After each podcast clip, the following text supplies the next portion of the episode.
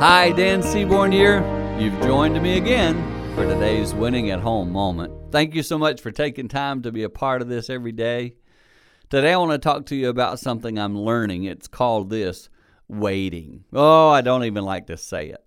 But right now, I'm waiting on something. I've been waiting a while. Don't know how long I'm going to have to wait. I used to hate waiting, but I got to tell you, I'm learning new things through this process.